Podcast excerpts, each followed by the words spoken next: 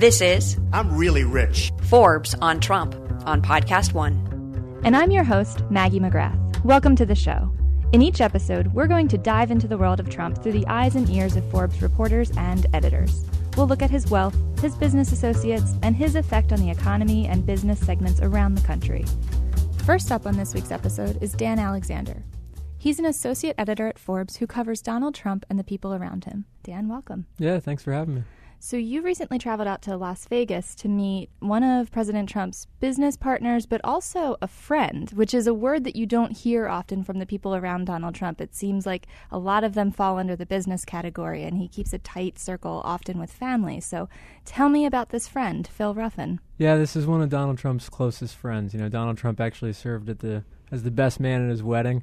Uh, Ruffin told me he didn't give a speech. Ruffin gave the speech, but uh, he did pay for the wedding, although, although not for the music. Uh, so you, you know, but they're they're good friends, and like a lot of Donald Trump's relationships, it seems to cross over. Uh, you know, friendship, family, and also business. So both their wives are incredibly close. You know, they're both both immigrants from Eastern Europe. Both of them are former models. Uh, they're both much younger and much more attractive than their husbands.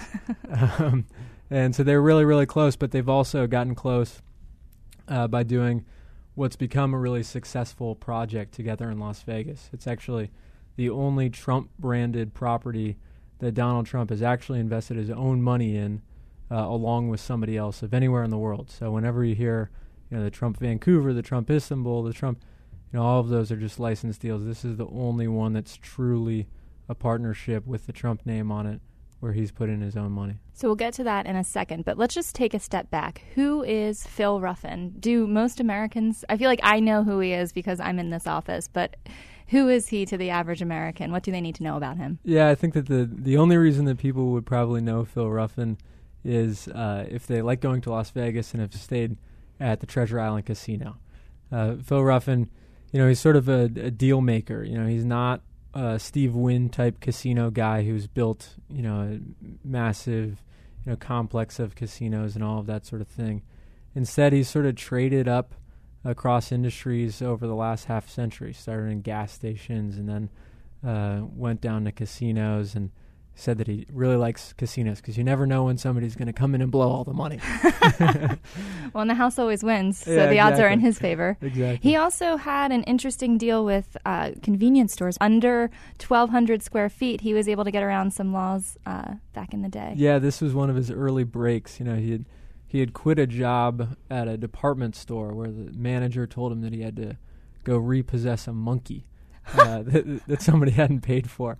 And so he's like, all right, I'm done with this. So he went back home to Wichita, which is where he was from, and he bought a little convenience store. And a couple of years later, he got really lucky, and they passed a law that said that if you were a convenience store that was uh, twelve hundred square feet, you couldn't be open on Sundays. And he just happened to be eleven hundred square feet. And he was a hard worker, and uh, so he just worked like crazy. And for one out of every seven days, he was the only guy around, or at least the biggest guy around, who still had groceries. And so he was able to make it a really successful business, and then he expanded from there, went into gas stations, casinos, hotels, all the rest. That's a big deal. I feel like I do all my shopping on Sunday. Yeah, right. So how did he and Donald Trump first meet? Well, so they met. Uh, originally, they were trying to do... Phil Ruffin had, had bought uh, an old casino, which is actually next to where the current hotel is. And he was thinking about hooking up a hotel onto that casino. Um, and so he went up to Trump Tower, and he went up there, and he says that, you know, there was a lot of people waiting for Donald Trump, and his desk was very messy, and so he was very impressed by the whole experience. and uh, and they, they clearly struck a bond, although at that time not any sort of business partnership, but they kept on chatting. And several years later, Trump came out to Las Vegas, and they went out to dinner with their wives. And afterwards, you know, I suppose as billionaires do, th- their their after dinner little treat was to go out and check out some property. So uh, they went out, and there was an empty piece of land, um, part of that old property that he had originally owned. And he said, you know, wouldn't this be great to build something here? And Trump took one look at it, and he said, uh, yes, it would. Let's do it. And so the two of them partnered up. Now, this was right in the mid two thousands, so it was pretty bad timing actually mm-hmm. to do it. Um, and the the project initially ran into a lot of trouble, uh, but they fought through it and, and made it work in the end. If you look at a lot of other projects in Vegas at that time that were started then, they weren't as successful as this one has been. I think Ruffin talked about that in his speech at the R N C last summer. He talked yeah. about how much money he and now President Trump put into the property. What do you do? We had five hundred million dollars in debt. What do you do? Donald does not give up. He says, let's go forward with this project. We'll put the money in. We will make the damn thing work. And he did. By the way, we put in thirty million dollars apiece in four years. Yeah, you know, it's interesting. I think a lot of people think about Donald Trump as just a guy who, you know, spends other people's money and um, isn't willing to, you know, to invest anything. And this is really a, a story that goes against that in some ways. Um, you know, they were at the bottom of the recession. They got on the phone with a bankruptcy lawyer who was one of Donald's guys, and he said, you guys have to declare bankruptcy on this thing. I mean, the loss that you could take and the amount of tax money that you could save if you did would be enormous. And Donald said, no, no, no, this is not Atlantic City. This is Las Vegas. It's going to come back. And so every single month for a few years, they wired in money, both of them. And there was never any problem with, you know, Donald's money not coming in or with Ruffin's money not coming in. They kept the thing afloat, and, you know, after a few years it proved to be right, and it did come back, and now it's worth more money than they put into it, and they've that's just the part that they still have left is worth mo- more money than they put into it, and they've already sold about nine hundred condos out of it. So wow. It's proved to be a really successful project in the end, although there for a few years it looked pretty dicey. What do you think the whole episode says about President Trump and his deal-making? Is it that he trusts his friends? Is it that he takes risks? Is it all of the above? I, I think that there are a lot of different ways to look at it, but I think that my takeaway was Donald Trump is a lot more complicated than most people think. And that's both people who support him and think that he's, you know, this, you know, got this Midas touch and everything that he touches turns into gold, and, you know, he's an extraordinary businessman, and also people who, who detest him and and think that, you know, that he's not willing to invest any real money, that he uh, doesn't have any business talent. What happened in Vegas goes directly against what happened in Atlantic City, which has gotten a lot more press. And I think that when you zoom in on Donald Trump in any facet of his life, you just find that uh, once you think you have him figured out, keep reading, because you probably don't. So what does Ruffin want to do next with um, the Trump Organization? I, we yeah. need to separate the two now. What's he looking forward to now that his friend is in the Oval Office? Yeah, so it's interesting. You know, uh, Ruffin, like a lot of the partners around the world, says the Trump brand now is stronger than it's ever been. And Ruffin still has a small slice of property left over from those old casino days when he had the property originally. And he's sort of envisioning the reverse plan of what he first proposed to Donald Trump in Trump Tower. So now he owns a hotel, uh, does not own a casino right next to it, and he envisions building a casino to latch onto it.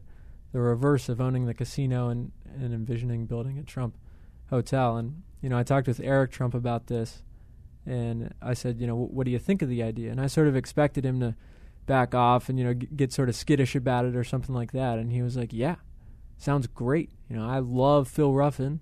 I would do anything with him. And, you know, I asked, well, does the fact that your father's now the president, would that prohibit you guys getting into the casino industry, you know, probably the most highly regulated industry of any industry in the world? And he said no. Uh, you know, he thinks that they can can go ahead with this. So um, it's still very, very early. You know, they, they do have the area zoned for a casino already, um, and they've been doing some strategic things to make sure that they can build one there. But, you know, it's not like there are shovels in the ground or anything like that. And with a lot of construction projects, things can fall apart in different stages. So we'll see if this one actually pans out. But it's interesting just that they're interest- that they're both into it. And was there talk about a high-speed rail line to get people from California to this new casino? Yeah, yeah. So th- this is one of the really interesting things when I was talking to Ruffin is he's very excited about uh, Donald's infrastructure projects. And one that really gets him going is uh, the possibility of building high-speed rail from Los Angeles to Las Vegas. Actually, the, the project is started by his neighbor. Um, and the neighbor said, hey, would you mind talking to Trump about it? Who's and, the neighbor? Uh, I, I forget the guy's name right now. I've talked to him. He's a nice guy. But um, but anyway, so Ruffin said, uh, yeah, and you know, Ruffin's a big supporter of this project. So he thinks that it would bring a lot more people to Las Vegas, which, of course, would, would benefit everyone in Las Vegas. But the president owns property there, and so it would benefit him as well. And it would also benefit Ruffin, it would benefit him at the Trump Hotel, and it would bon- benefit him at the Treasure Island, which he owns just down the street. The train station would be about three miles from the Trump Hotel, so it would be a long walk, but it's not too far. And so, you know, the fact that they had that conversation, and Trump said, hey, you know, it sounds like a good idea as long as it can bring a lot of jobs, brings a lot of interesting conflict of interest questions. For one, The, this is sort of the classic conflict of interest where you wonder if somebody might make a decision that would benefit them financially. For two, you think, what if it's the flip side?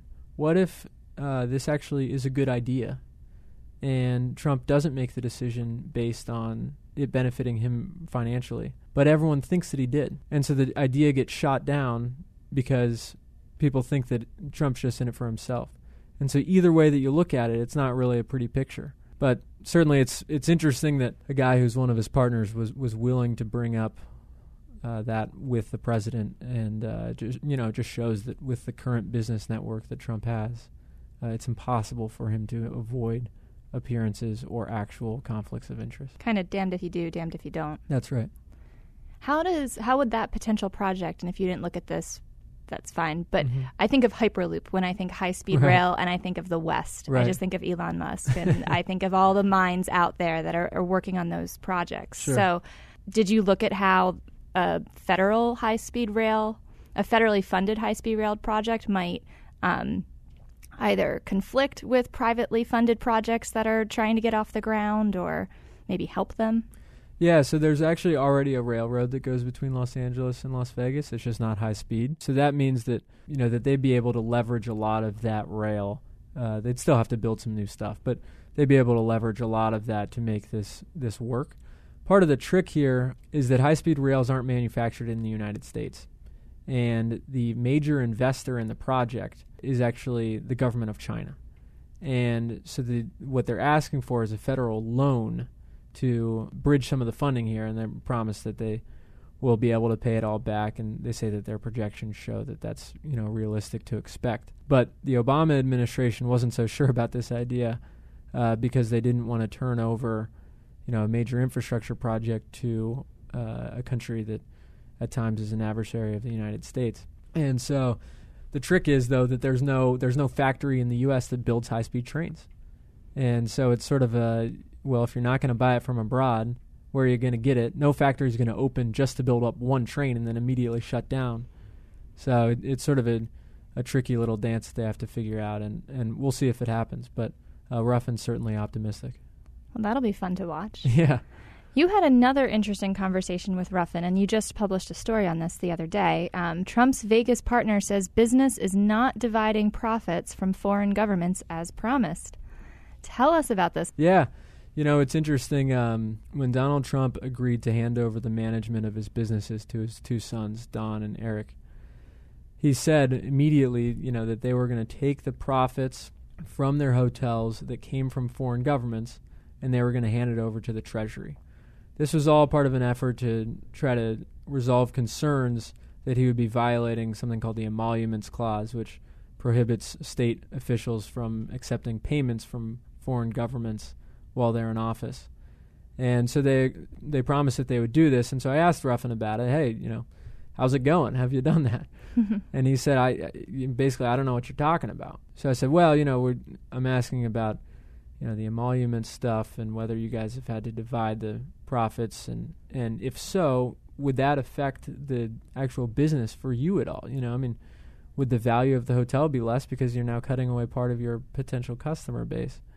And he said, Dan, they're they're not going to do that. They're just not going to do that. And so we'll we'll see. Um, you know, I asked Eric Trump about it, and he said, oh, yes, we are going to do that, and we are doing that right now. Uh, he, he wouldn't give me any specifics on how exactly it works, um, how they're cutting up the profits or where it's coming from or anything like that. You know, he basically said, I don't know, our accountants have to figure that out.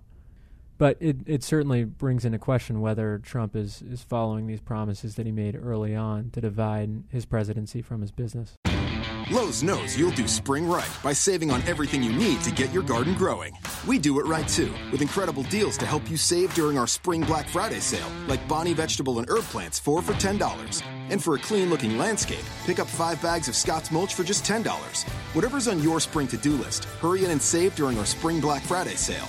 Do it right for less. Start with Lowe's. Offers valid through four seventeen, not valid on Alaska or Hawaii. Bonnie offer valid on nineteen-ounce pots. See store for details, U S only. It reminded me of the headline about him donating his presidential salary, uh, which is a separate issue, right, because it's not foreign governments. But right. He had made a promise that he would donate his the salary he makes as president.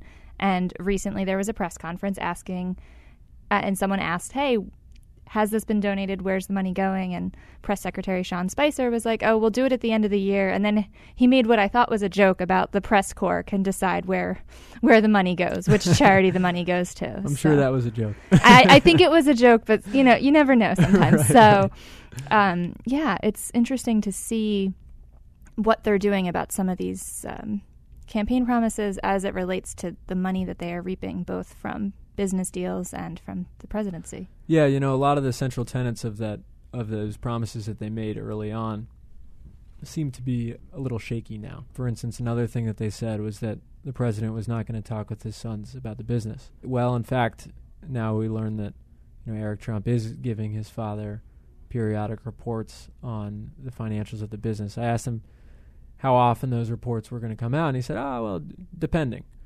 I said, well, okay, you know, depending on what? And, you know, are these going to come out quarterly or, you know, wh- what should we expect? He said, oh, yeah, I don't know, depending. P- probably, probably quarterly.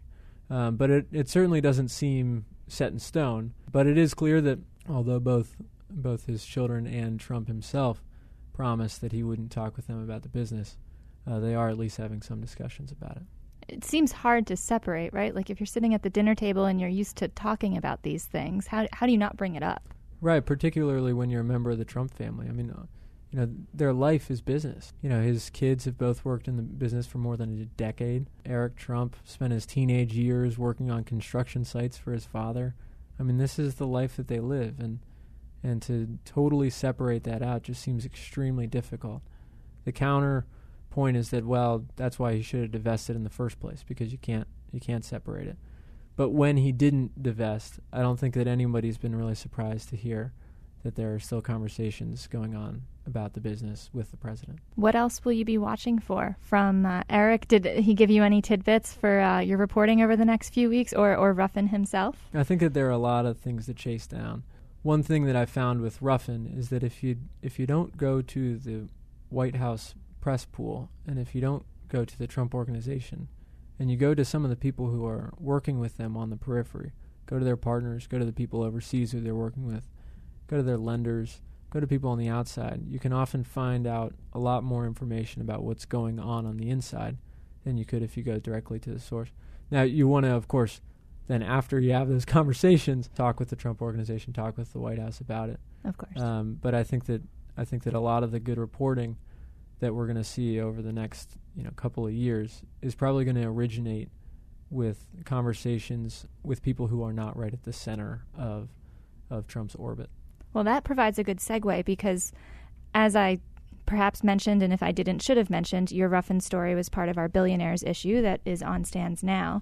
And we have a twenty-five page spread of all of Trump's business partners around the world. And, and you edited a good bit of this. And one of the stories that was really interesting to me was a family in Turkey. And in the last episode, we had Randall Lane talk about how all of these business partners basically have a lottery ticket. Their business partner is the most famous person in the world. As Ruffin and others have said, the brand has never been hotter. Right. But this family has found itself in a bit of a disagreement, perhaps. Civil war is another word or term that I have heard used for it. So tell me about this family and this business partner. Well, you know, it's really interesting if you think about how people reflect on Donald Trump in different places around the world. You know, he's got a major project in Turkey. Uh, again, it's not one that he owns, but his name is on it, and it's a licensed deal. And Turkey's a Muslim nation. and he's obviously said some very offensive things toward Muslims. Uh, the president of Turkey asked the Dogan family, which owns this project, to please take Mister Trump's name off of the building. And they looked into their documents and reviewed it and ultimately determined that they couldn't get out of the contract. Uh, it's kind of interesting because in some cases, for instance, in Georgia, the former Soviet Republic of Georgia, Trump got out of the contract because he said, hey, I'm president now, I want to get out of this. Same thing in Brazil.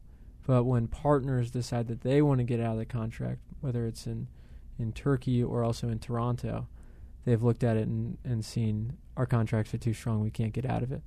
And the Trump Organization is not uh, eager to let them out of it. Hmm. And so anyways, w- one one guy in the family uh, has said, well, you know, I know that a lot of my family wants to distance themselves from Trump, but I certainly don't. And so he... Uh, you know, has been touting his connection to Trump. Uh, when Trump called up the president of Turkey, he brought up what a great guy this guy was. Um, a couple of his other relatives all went to the inauguration uh, to watch Trump be, be sworn in. And so you've got this weird thing where there's this very powerful, wealthy family in Turkey, and half of them think that Donald Trump is a disaster and think that he's offensive towards Muslims. And the other half of them think that he's great. And you've got sort of this family feud going on. There are other dynamics in there as well that are helping, I, I guess, sort of fuel the fire. But but that's certainly part of it, is this disagreement over whether or not to support their business partner.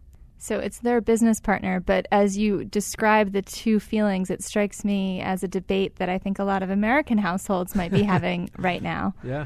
Now, you said that um, some members of the family went to the inauguration.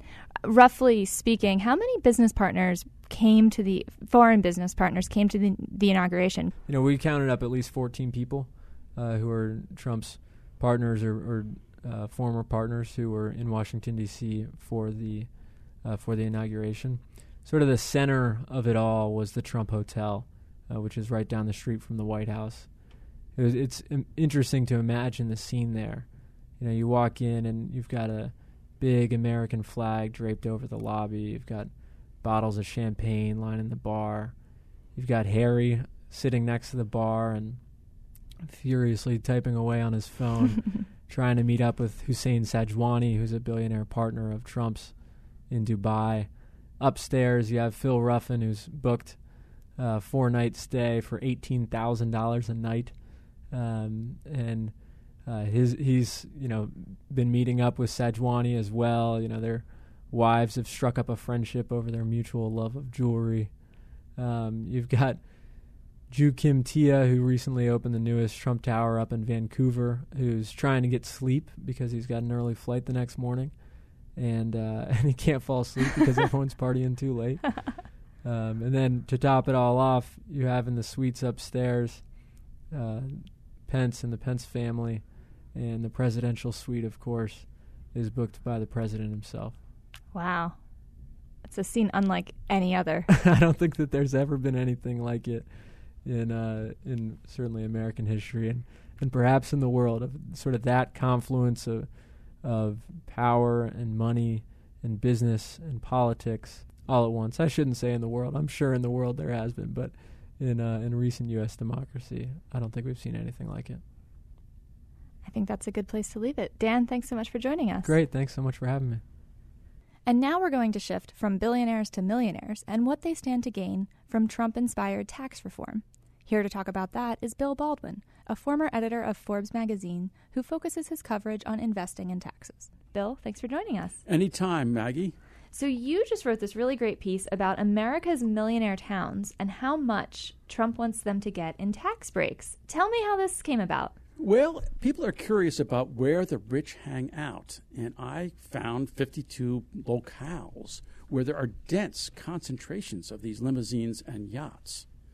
Now, a lot of them are in, on the coasts. If you want to be really rich, being near New York City or being near L A is a good idea. Another bunch of them are in Florida, because, you see, if you make a billion dollars or even an appreciable fraction of a billion dollars in the big city, and you decide to retire, you go to Florida, where there's no state income tax. So Florida is lousy with these millionaire hangouts. Millionaire hangouts. I like that. So if anyone is looking for a babysitting job, hit up some of these towns. I bet they give good tips. I'm sure they do. So you don't just look at the millionaire hotspots, though. You look at how much they would get in tax breaks if a tax reform goes through. Well, that's another interesting phenomenon of what you can do with a computer, some I R S data, and some other information. You can pick apart just what the Trump tax cut would be worth to the average millionaire in a place like Atherton, California. And that town, which has some famous people in it, like Eric Schmidt of Google, is doing very well for itself already because the average net worth is well into eight figures. Nice place. And there are plenty of mansions for sale if you've got the money. That's another component of our little calculation here. But now let's zero in on Mister Trump and what his tax cut would do. He's going to do two things. He's going to cut top rates for really rich people, and he's going to limit their deductions. Now, Maggie, do you think that's a fair trade-off? I think that's above my pay grade to pontificate on that. Well, you haven't had to deal with that on your tax return just yet.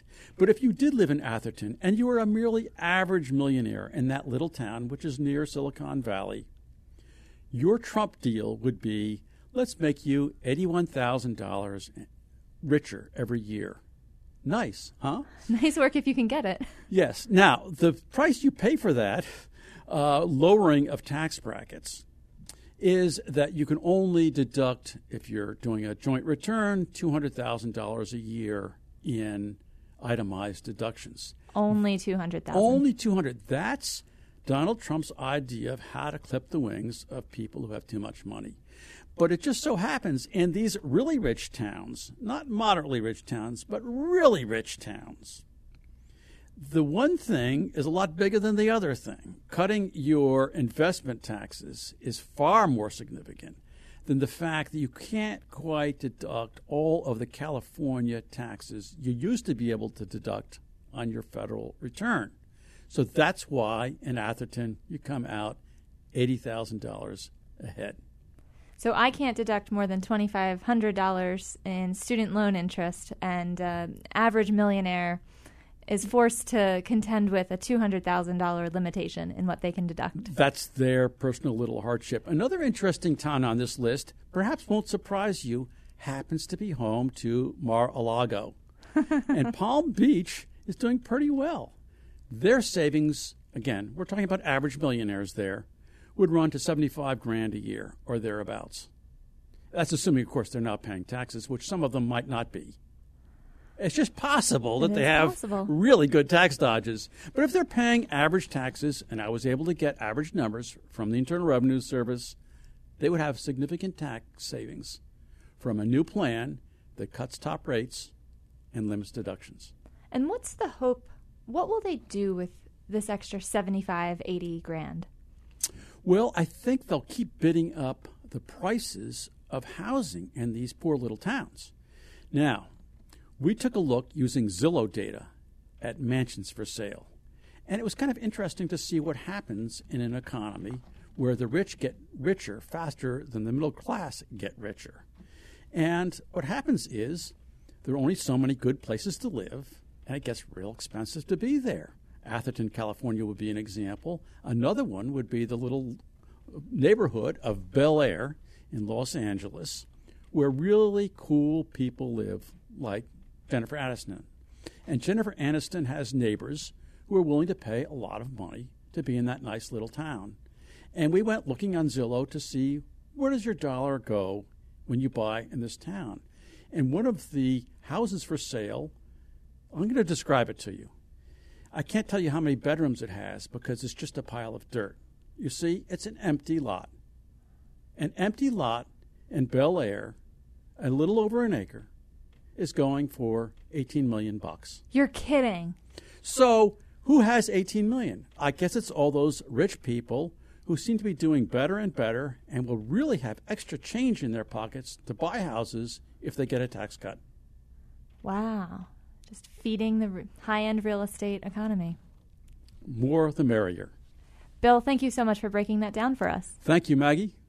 And finally, I'd like to conclude this week's episode by checking in on business confidence in the U S. If you consume a lot of business news, you might be hearing a lot about how business confidence here in America is really high, at an all-time high, in fact. A recent survey from the Business Roundtable, which is an industry group of C E Os around the country, found that business confidence is at its highest level since the fourth quarter of two thousand nine. It jumped nineteen points between the end of twenty sixteen and the beginning of twenty seventeen alone. That is likely because of the election of President Trump. He has campaigned on tax reform and deregulation. Yet, this confidence, this surge in confidence even, has come amid an, a time of unprecedented turmoil in Washington, D C. Questions abound over the role Russia may or may not have played in our election and the role it may be continuing to play in the administration.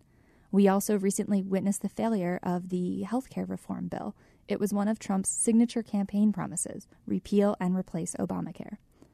But companies and businesses around the country are looking ahead. They're looking to tax reform. They're looking to deregulation because they say that will help business growth, and therefore they are confident. But let's be clear. Within the business community, there are divisions, particularly over the border adjustment tax. It's a proposal on the table that would impose a twenty percent tariff on imported goods. And retailers, food and apparel alike, are the ones especially concerned. Brian Cornell, the C E O of Target, and Ken Powell, uh, the C E O of General Mills, are two such C E Os who have spoken out against the border adjustment tax and the effect it would have on consumers. They have argued that this tax isn't something that they can avoid because there are some goods and commodities that just can't be grown or produced here in the U S. Coffee and vanilla, for instance, can't be produced here because of our climate. Even something as all-American as Cheerios might take a hit. I was at an event in Washington, D C with Powell, the General Mills C E O. He said that the oats they use to make Cheerios are grown in Canada because the oats thrive in colder weather. So, therefore, under a border adjustment tax plan, they too would get hit with a tax. So, some food for thought the next time you're eating your Cheerios or sipping on your Folgers coffee. Will this taste as good if it's twenty percent more expensive? And that's it for this episode of Forbes on Trump. I'm Maggie McGrath. Thanks so much for listening. If you want to get in touch with a comment or a question, email us at ForbesOnTrump at podcast one dot com. Hi, I'm Clay Smith, host of Fully Booked by Kirkus Reviews, the podcast for book lovers interested in interviews with best-selling authors, insider scoop on the hottest releases, reading ideas for book clubs and bibliophiles, and even tips about which books to skip altogether. So be sure to download new episodes of Fully Booked by Kirkus Reviews every Tuesday. You can get it on the Podcast One app, or you can subscribe on iTunes, and don't forget to rate, review, and share. Lowe's knows you'll do spring right by saving on everything you need to get your garden growing. We do it right, too, with incredible deals to help you save during our Spring Black Friday sale, like Bonnie vegetable and herb plants, four for ten dollars. And for a clean-looking landscape, pick up five bags of Scott's mulch for just ten dollars. Whatever's on your spring to-do list, hurry in and save during our Spring Black Friday sale. Do it right for less. Start with Lowe's. Offers valid through four seventeen, not valid on Alaska or Hawaii. Bonnie offer valid on nineteen-ounce pots. See store for details, U S only. At the border, I'm Ed Donahue with an A P News Minute. At the roundtable discussion today in San Antonio, Texas, President Trump heard something he said he never heard before about life along the border. Many people are dying, and the danger of living here, unless you know exactly what you're doing, is tremendous. This is Texas Lieutenant Governor Dan Patrick. Where are the people in Washington to stand up for these children, these women, these senior citizens? Where are they? Bring them down. Mister President, let the Democrats come down to Brooks County. Let them come to any of these ranches. Let them see these bodies. Let them see the skeletons. We have the photographs. Attorney General William Barr says he thinks spying did occur on Donald Trump's presidential campaign, suggesting the origins of the Russia investigation may have been mishandled. Scientists released the first image ever made of a black hole, revealing a fiery ring of gravity-twisted light swirling around the edge of the abyss. One scientist said, "Science fiction has become science fact." I'm Ed Donahue.